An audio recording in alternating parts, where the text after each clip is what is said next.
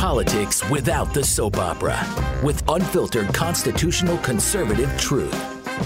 The Conservative Review with Daniel Horowitz. And welcome back, America, to the only independent conservative revolution here at the Conservative Review podcast in central Maryland at our Northern Command Center. And no, we are not recording yet in Greenland. Um, from all of Trump's distractions, I think this is really one I actually agree with. We need to annex Greenland. See, right now in this country, you and I, as forgotten American taxpayers, we don't want to be regulated. We don't want to be subsidized. We don't ask for anything but the core social compact protections that are due and owed to us. We don't get them.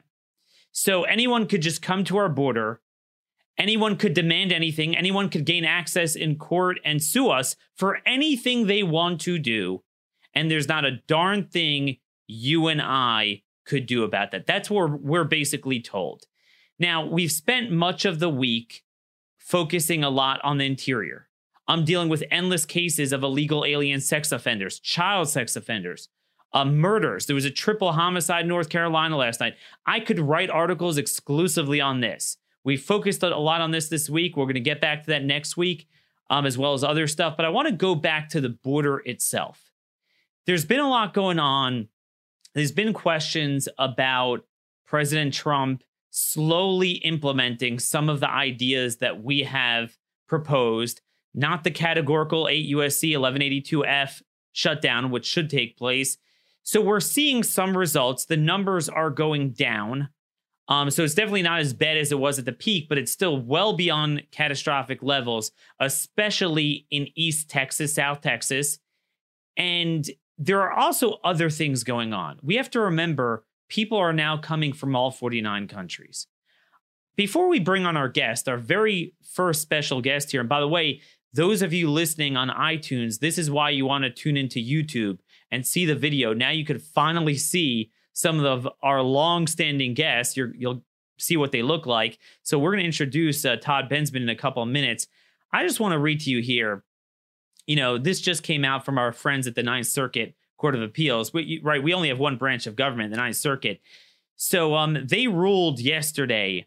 Uh, this is Circuit Judge Marsha Berzon, a Clinton appointee, um, that the Central District of California Judge Dolly Gee's June 2017 order modifying the terms of the 1997 Flores settlement was correct. Uh, quote, assuring that children eat enough edible food, drink clean water, are housed in hygienic facilities with sanitary ba- bathrooms, have soap and toothpaste, and are not sleep deprived are without doubt essential to the children's safety. So they mandated toothbrushes for everyone, and they also mandated a quote, youth coordinator to work things out. So, I mean, folks, could you imagine if we had a piece of legislation where Congress would get together and say, anyone who wants to come to our border, we ta- as taxpayers are responsible. And it's not the toothbrushes. It's it's what it embodies, what it reflects. We pay for the expensive medical care that they come specifically for that when our laws under 1182 section 212 of the INA, which we talk about so often, we did a whole show uh, two days ago on the history of these laws. They are inadmissible. Yet we don't have lawyers as the American sovereign to go and enforce those laws and demand and sue the government for not enforcing them. No, foreign nationals, 7.8 billion people, and as we're going to talk about with Todd, not just from Central America, but anywhere in the world, if anything is going on that they don't like, it's kind of crappy there, they could come here, and there is no ability or desire from our government to enforce 1182, meaning, do, will they be assimilable? Do they share our values? Will they be security threats? Will they be health risks? Will they be public charges? Almost all of them are public charges. We do not enforce that. Anyway, this judge goes on to say that even though, as we mentioned so often, Section 1225 BA1 of the INA, which says that these people shall be detained. Well, really, it doesn't mean that. This is a type of crap we're dealing with, and I've frankly had enough of it. Anyway, before I just blow it up here, I want to introduce our guest. Um, as you well know, we have a phony conservative movement. Um, we have a bunch of Teletubbies, a bunch of thumbsuckers, clickservative grifters that all they want to do is have a talking point. Nobody wants to do the hard policy work or investigative journalism. We don't have journalists anymore on any side.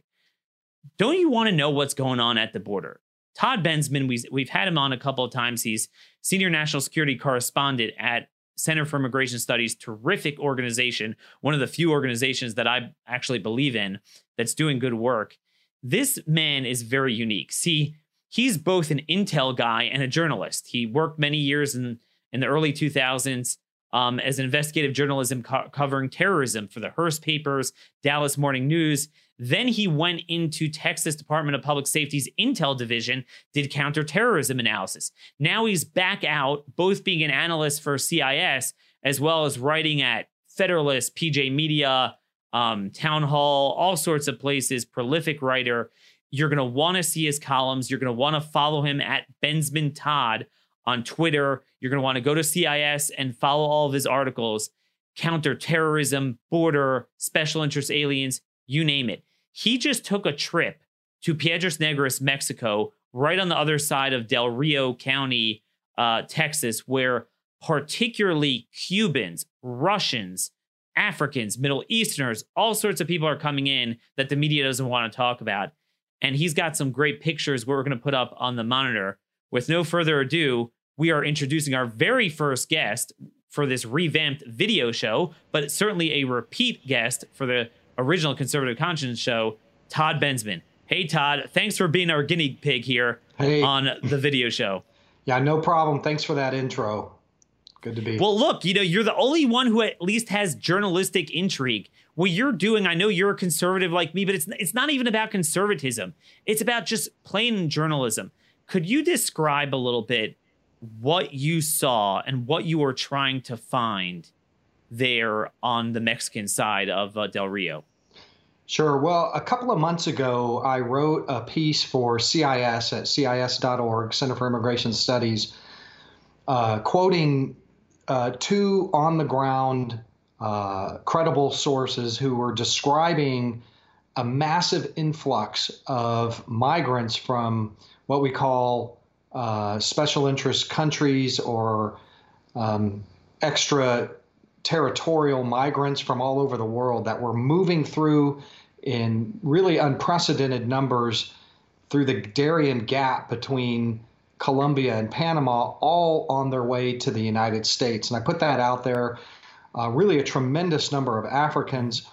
All of them had heard about the disarray at our border, and they wanted to get in while the getting's good. And that was the reason why so many were coming through. Now, we've always had traffic through the Darien Gap on the way to the border, but nothing like these numbers 30, 35,000 was the, um, the estimate that I was given.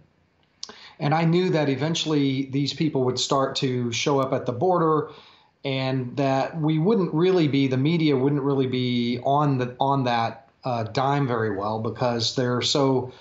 Um, preoccupied with Central Americans. So, what I wanted to do is give that human flow a chance to kind of start to show up at the border and then go down and see for myself who they were, how they got there, actually interview some myself. And uh, so that, that was the reason why I went down this time. I wanted to, I knew that there was a, an encampment just over the Texas border from Del Rio in a, in a town called Acuna.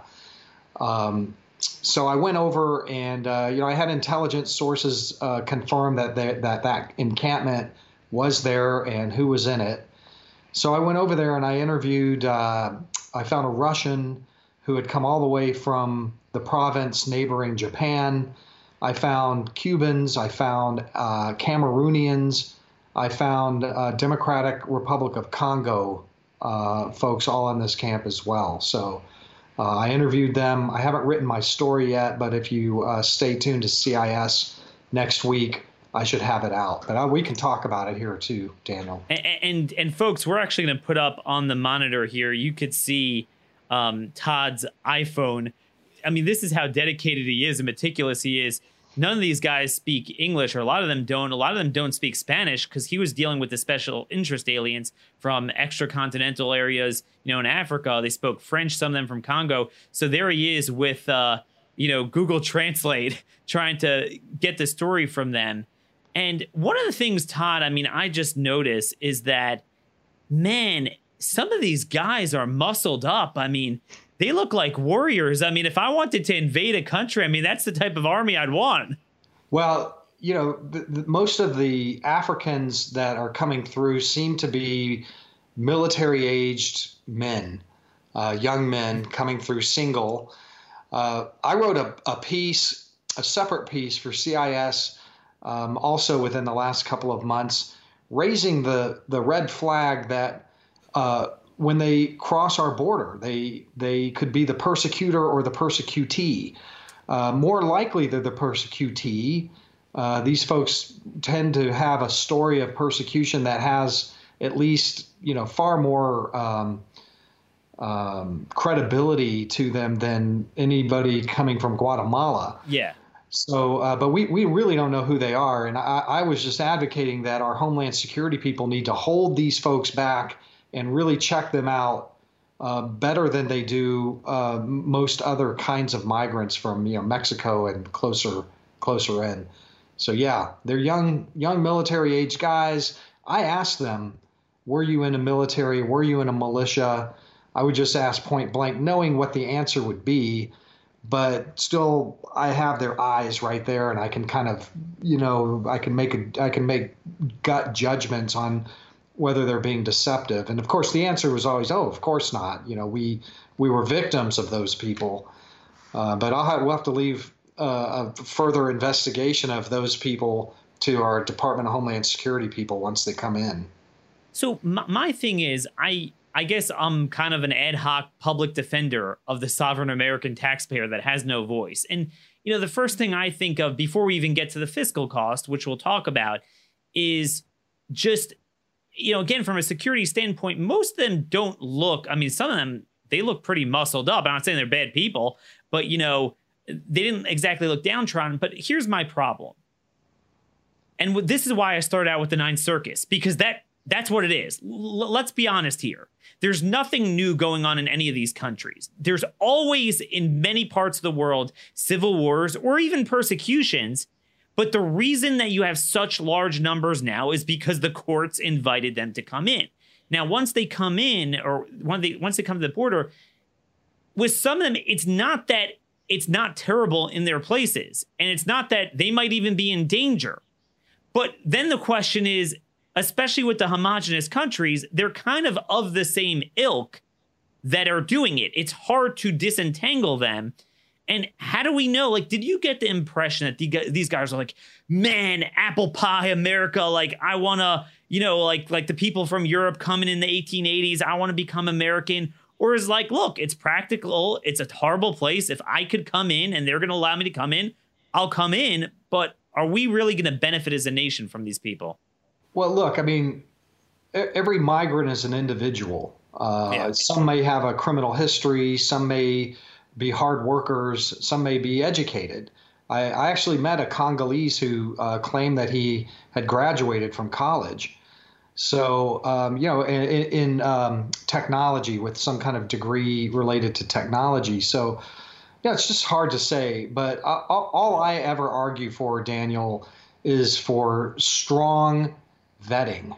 That yes. we owe it to the people that you've described that when people are coming in from these kind of places that we really know how to vet them in it with intelligence, with uh, face-to-face interviews, uh, with um, you know dumping their cell phone data, uh, checking them out as much as we possibly can before a credible fear interview is granted or an asylum is granted. Almost all of these people that I met in that encampment in Mexico are going to claim asylum.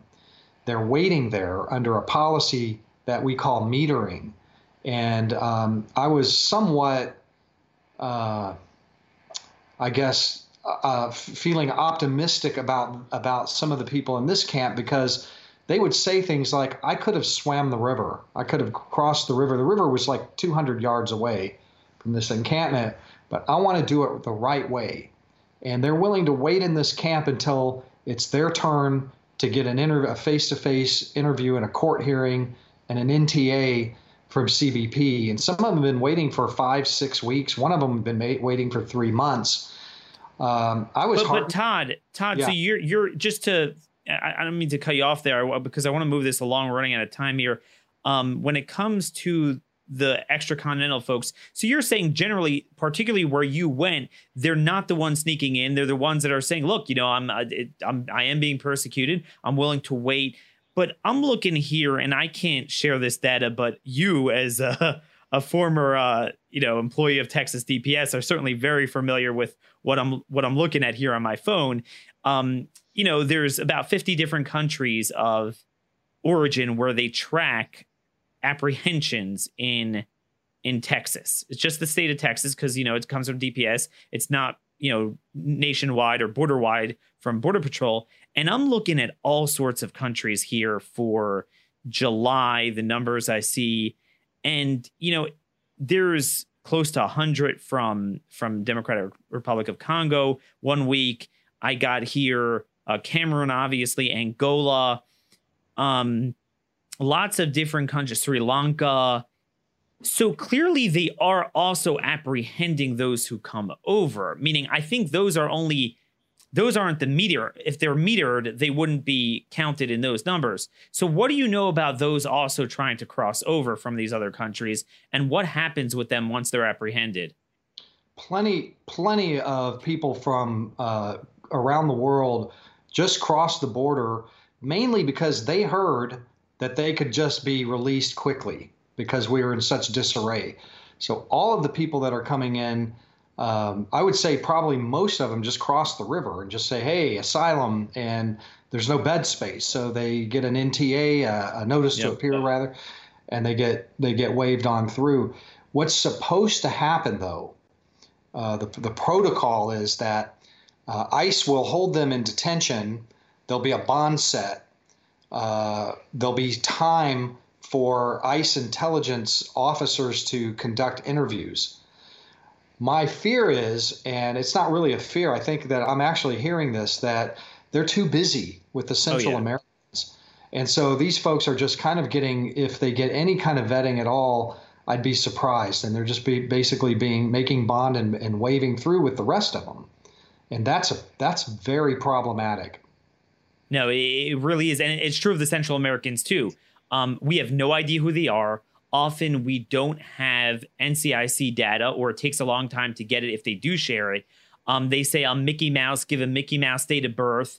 And what I'm hearing from some of our mutual friends in Border Patrol that they are being released. Senator James Lankford from Oklahoma revealed at a hearing with CBP Commissioner Mark Morgan that you know, there were several cases of known convicted sex offenders and murderers um, who already had records that were released openly as a family unit, not as a runner, as a family unit.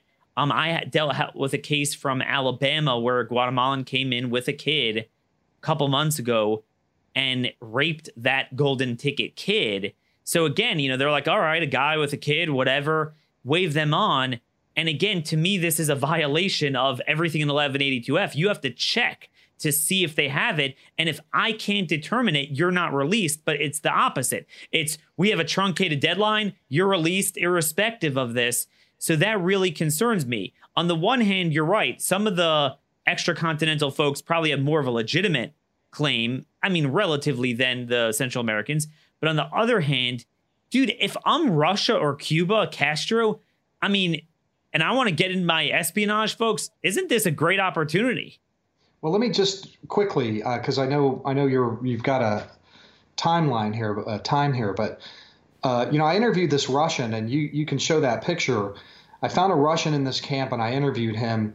And in my, uh, I guess my professional experience uh, interviewing migrants from my intelligence days, you know, I had red flags going off with this guy. For one thing, he uh, once when when we really kind of dug in, it turns out that he had some kind of problem with the police. in Russia, some kind of issue. He would not give me his full name.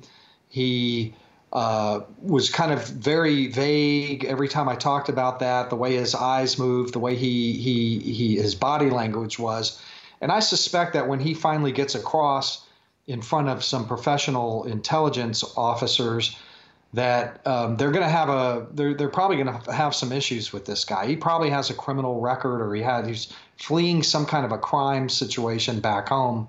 And then the question is, what do you do? Do you call the Russians and Will will our will will they call the Russians and will the Russians give us any information? And is he an intelligence uh, officer? He could be part of the the Russian intelligence apparatus posing as a migrant. And what or, I've noticed is that no one wants to talk about the ones we don't see. I mean, this is a guy you saw and found, so you can only imagine the ones we don't see.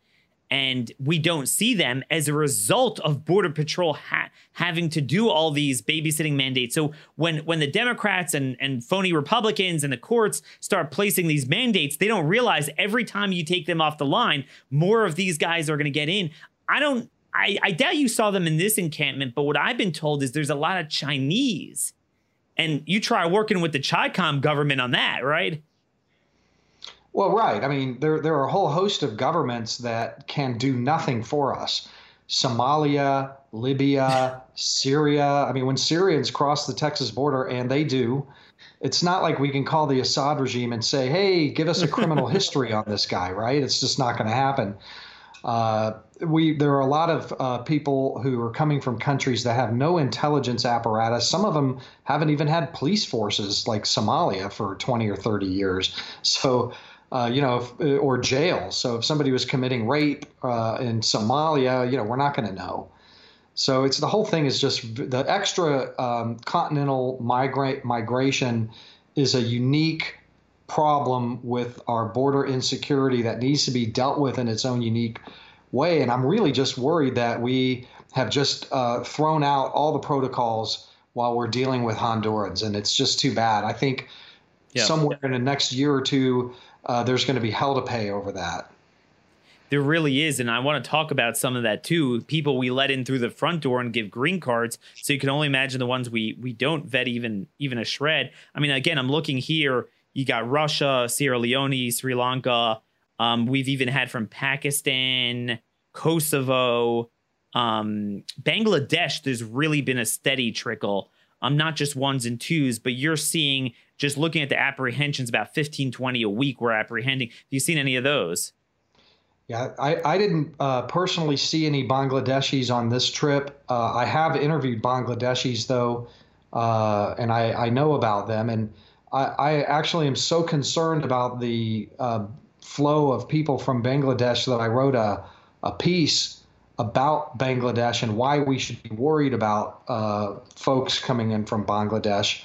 Uh, which has to do with the country conditions there and the sheer number of uh, terrorists and extremists, Islamic extremists, that have taken up residency in the country, and Al Qaeda and ISIS, and um, a number of localized indigenous Islamic extremist groups. We have no idea whether the Bangladeshis that we're seeing at the border are them.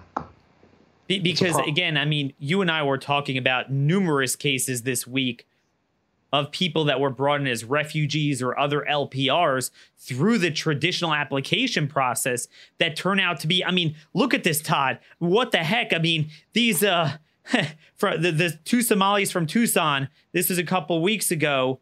Um, and I'm just reading from the indictment here. Muhammad told the UC undercover FBI agent that he and Abu Jihad started going to the gym so they could get stronger and behead those kuffar, right? The, you know, uh, infidel. Um, yeah. Muhammad indicated that he wanted to make hijra and asked for help from the UC. Muhammad state that he was a lion bull killing the kuffar and beheading. I mean, dude, like these are the guys we we we brought in on green cards, and it's not like you know, and, and not that this is not a problem, it's terrible, but the kind of you know slick you know suit terrorists with the terror finance, which is certainly a huge problem. I mean, this was like a muscle man saying, "I want to behead people." I, I could only imagine if I put myself in um, Rouhani's shoes. A guy like Rouhani controls the IRGC, the Quds Force, big presence in Latin America, they are very well acquainted with our politics. That we're at a point that if you come, certainly with a kid, you're going to be released. And that there's a huge pressure. If you are a border agent, and you know this, Todd, any border agent will tell you what's in your mind. Oh my gosh, I have to stop any terrorists. I have to defend America. No, it's dude, I'm gonna get sued. I gotta, I'm gonna, the media is gonna be on me. I gotta let these guys go. It's the migrant, the migrant, the migrant, not the American sovereign, not security. Let's talk about this in the prism of the ISIS guys that were um, potential ISIS guys caught, thankfully, by the Costa Ricans being held in Costa Rica. You told me about this two months ago. I wrote about it based on your article, but you're telling me this is still going on, right?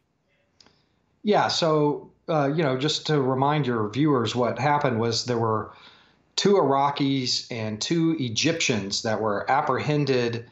Actually, they were apprehended in Nicaragua after the Americans put out a BOLO, a be on the lookout for notice. DHS mm. put out put that out uh, because there was intelligence received, according to my sources, from uh, a, a, human, uh, a confidential source in Venezuela that these guys were all ISIS, three of them, and then there was a fourth one as well.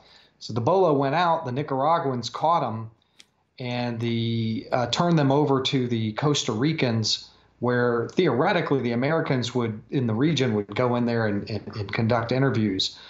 Uh, the reason we haven't heard anything since then, according to my sources, because I've been checking uh, in the intelligence community, is that, that for some unknown reason, the Costa Ricans will not grant access to the Americans. So they're just in Costa Rican custody, and that's all anybody knows. Don't we have DHS on the ground there, or it's just yes. our equipment?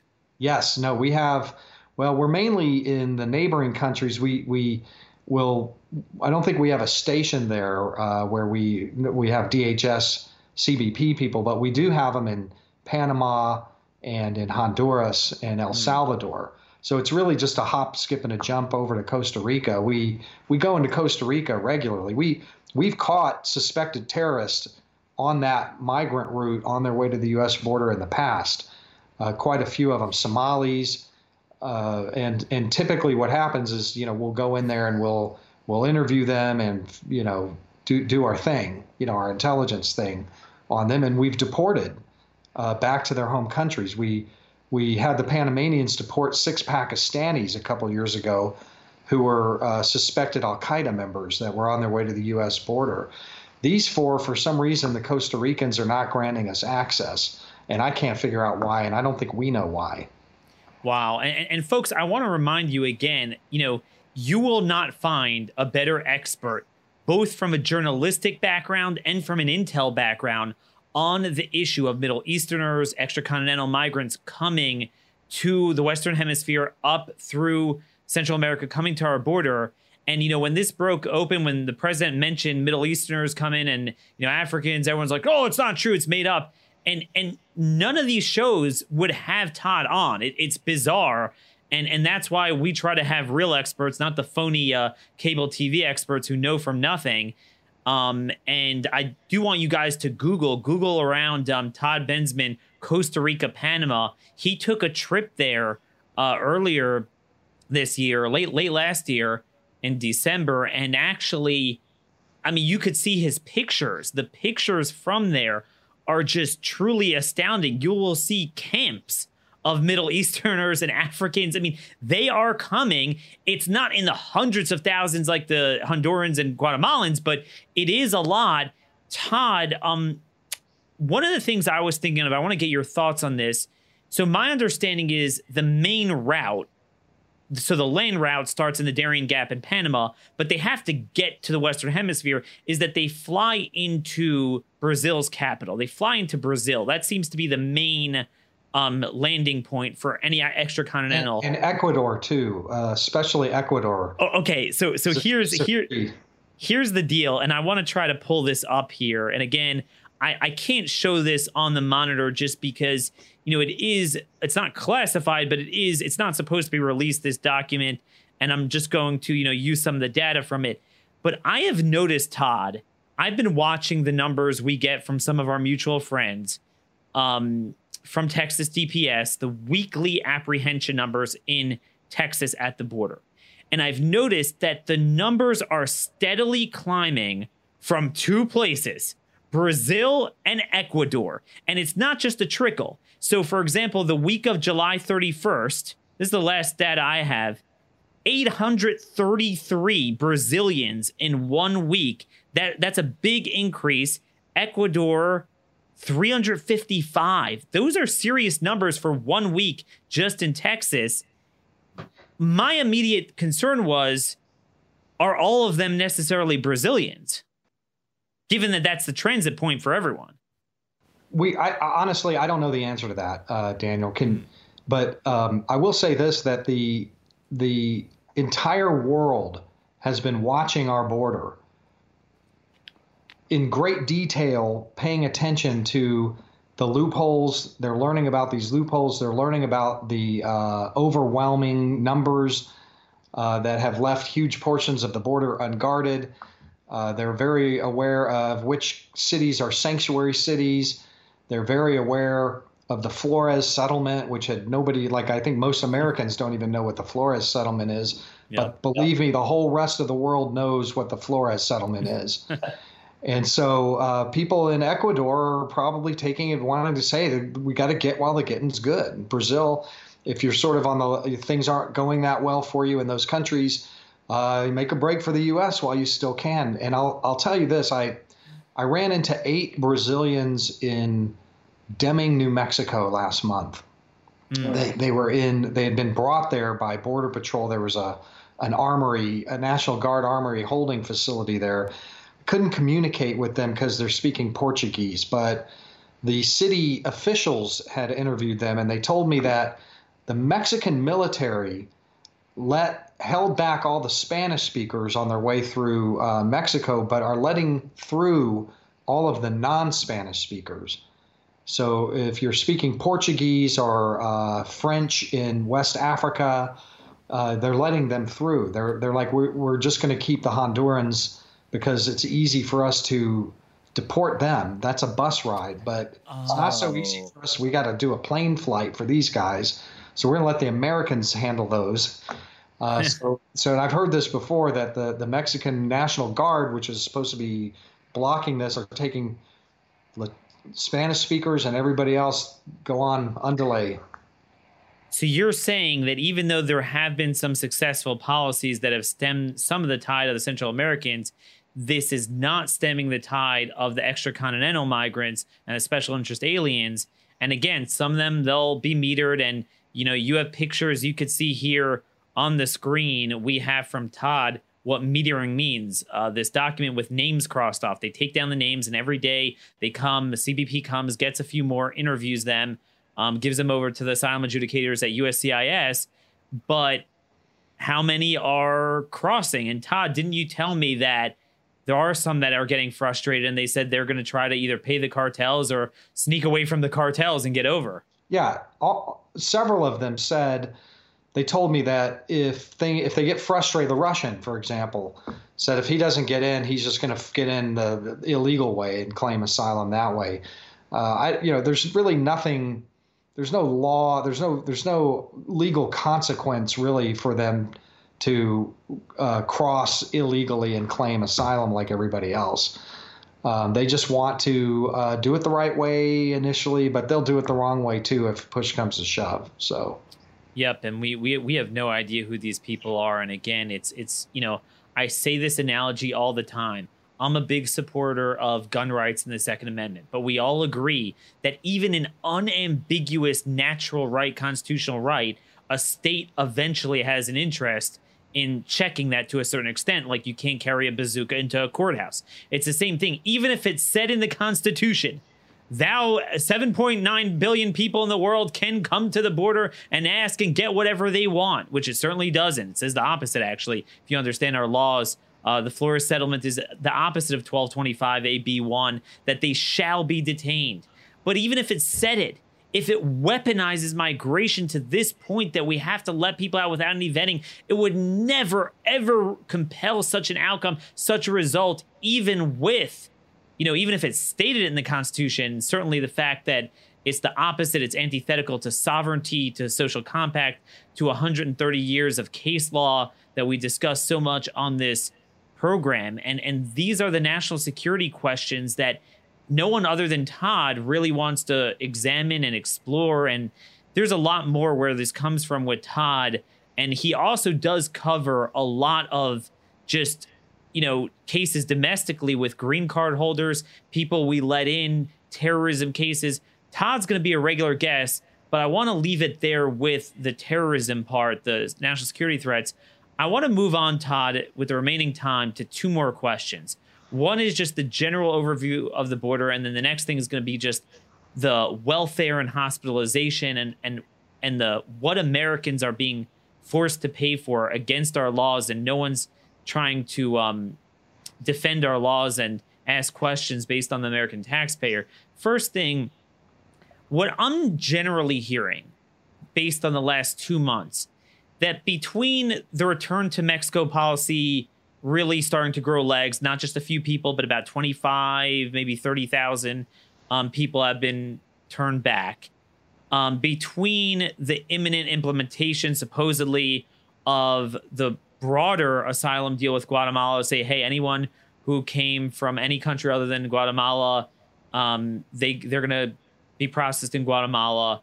Um, several other enforcement mechanisms.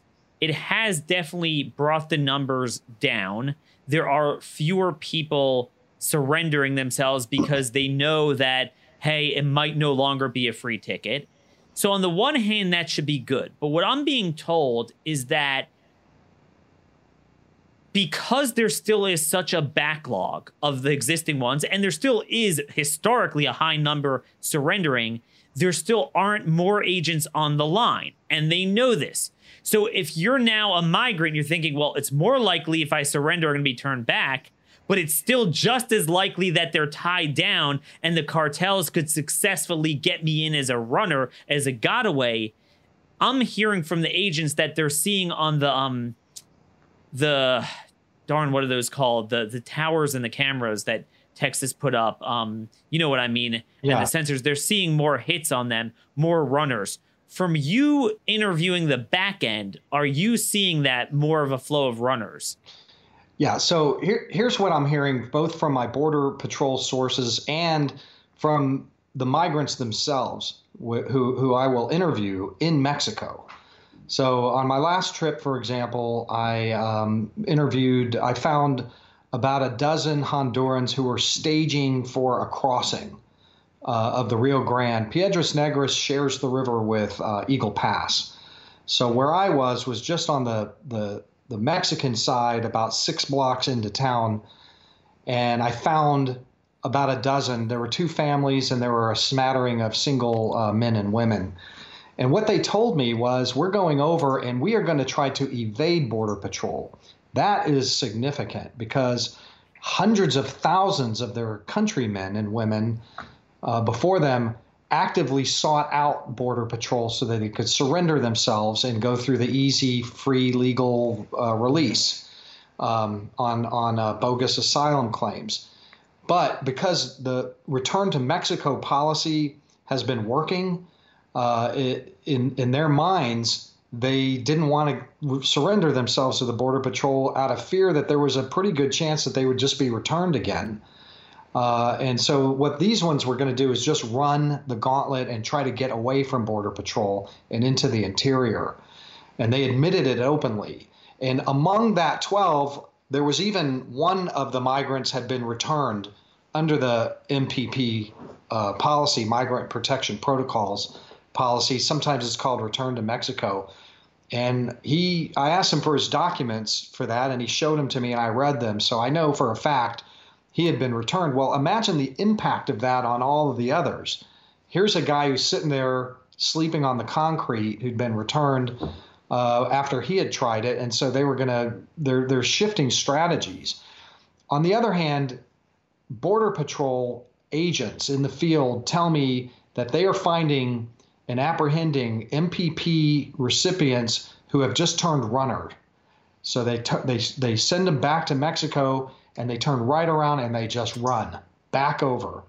And I'm also told that there's no real legal consequence to oh, being uh, caught. If you're an MPP person and you you get caught again, my border patrol uh, agents just said that they have no direction or that there's no they just turn them back again and they'll try uh, again and they'll just try yeah todd i'm hearing a lot of it's also doj because it's not just dhs it's ultimately the u.s attorneys that have to take the prosecutions and they just it, it's kind of like just like border patrol is slammed with babysitting duty and that creates certain consequences they're slammed with so many of the consequences they have to prioritize too and they have limited resources. The southern district of texas has the second most cases in the entire America just under Eastern District of New York. And it's not even that much of a difference. Eastern District, District of New York is the enchilada.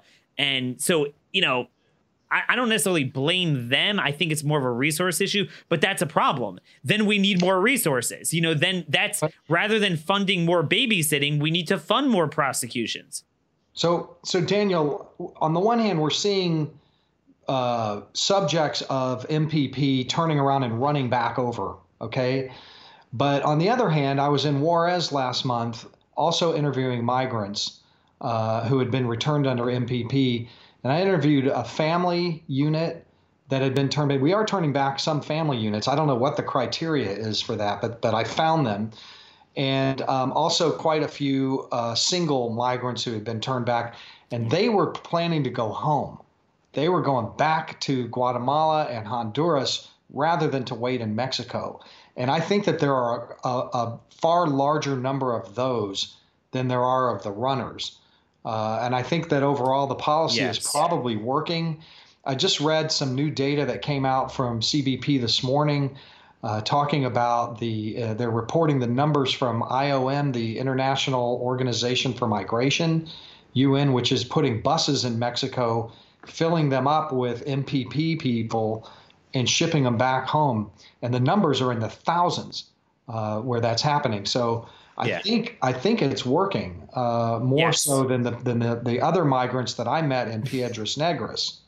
You invite them in, they come. You don't invite them in, they won't come. You'll get more runners, but then also it's half-assed if you know what i mean here if we if we would fully you know once this would be fully enforced then the agents are freed up the agents get freed up then they could deal with the runners and that's really why we have a border patrol and i think so that is some good news but again the bad news that you mentioned is that when it comes to uh, the extracontinental migrants they probably are not as deterred by this um, because they're not being turned back and again not being vetted that is a huge security problem. One more thing, Todd.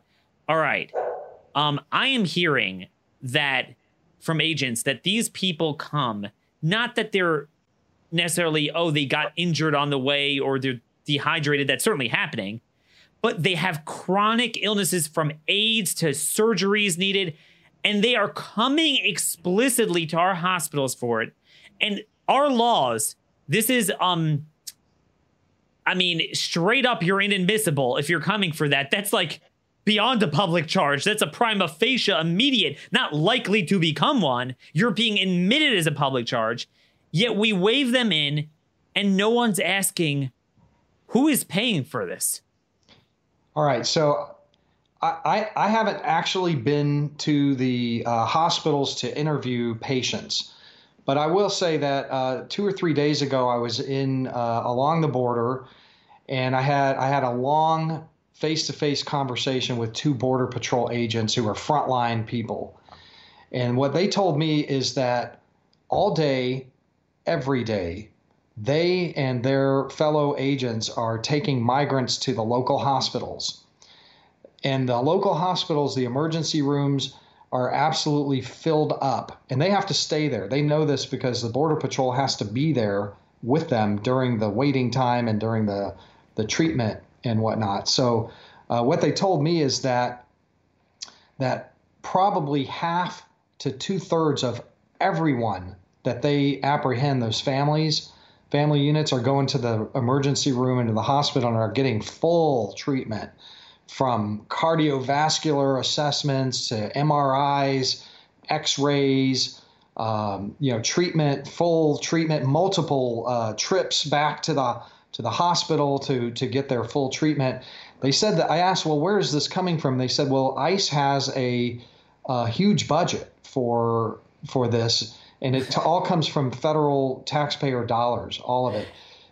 I think what they told me is that if if the treatment occurs 48 hours after uh, after they arrive, it falls to the federal taxpayers.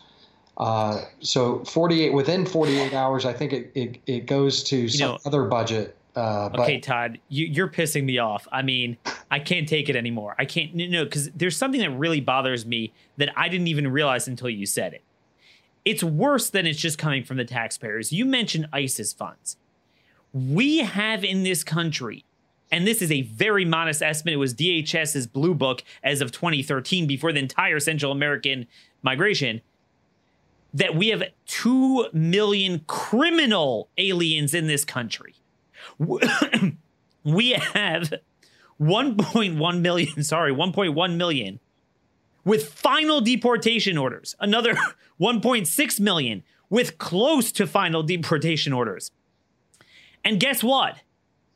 we have just a couple thousand deportation officers to even scrape the surface of these people. Those people need out of here. Every day they're not deported. Sex offenses, which is just rampant among them. Murders, DUIs. I mean, this is why we have a government. If you ask the American people, should we spend X billion of dollars on security, whether it's terrorism whether it's special interest aliens, whether it's MS 13, whether it's keeping criminal aliens out, previously deported aliens out, or should we spend it? Should we have a bill now that anyone in the world could come here for treatments that the American people have to struggle to pay for? It wouldn't even get past the committee level. Yet the unelected DHS clowns and the unelected judges are the ones doing it. We don't have a republic anymore, my friends. We do not. And and you know nothing has changed under this administration on this front. McAleenan is such an ardent Democrat that Jeh Johnson, Obama's DHS secretary, had to rebuke him for being too much of a cheerleader as an elected official, almost violating the Hatch Act. Why Trump keeps him, only Allah knows. You know, look, so there's some good news. Some of the stuff that we've been begging for for 15 months is is starting to work but there's challenges with runners. There's challenges with special interest aliens not being vetted and they're not being deterred as much. Um, man, before I blow a fuse, Todd, any final thoughts before we close up? Uh, you know, no, I would just, I, I think that um, we have numbers that have turned down, uh, overall numbers that have, uh, you know, of uh, particularly of Northern Triangle migrants that are turned down. Um, we I think it's too early to ascribe that downturn to any one or several policies that have been implemented just because of the heat. I was just down there, it was scalding hot. That is terrible migration travel weather down there. Uh, and every year we usually have a cyclical downturn.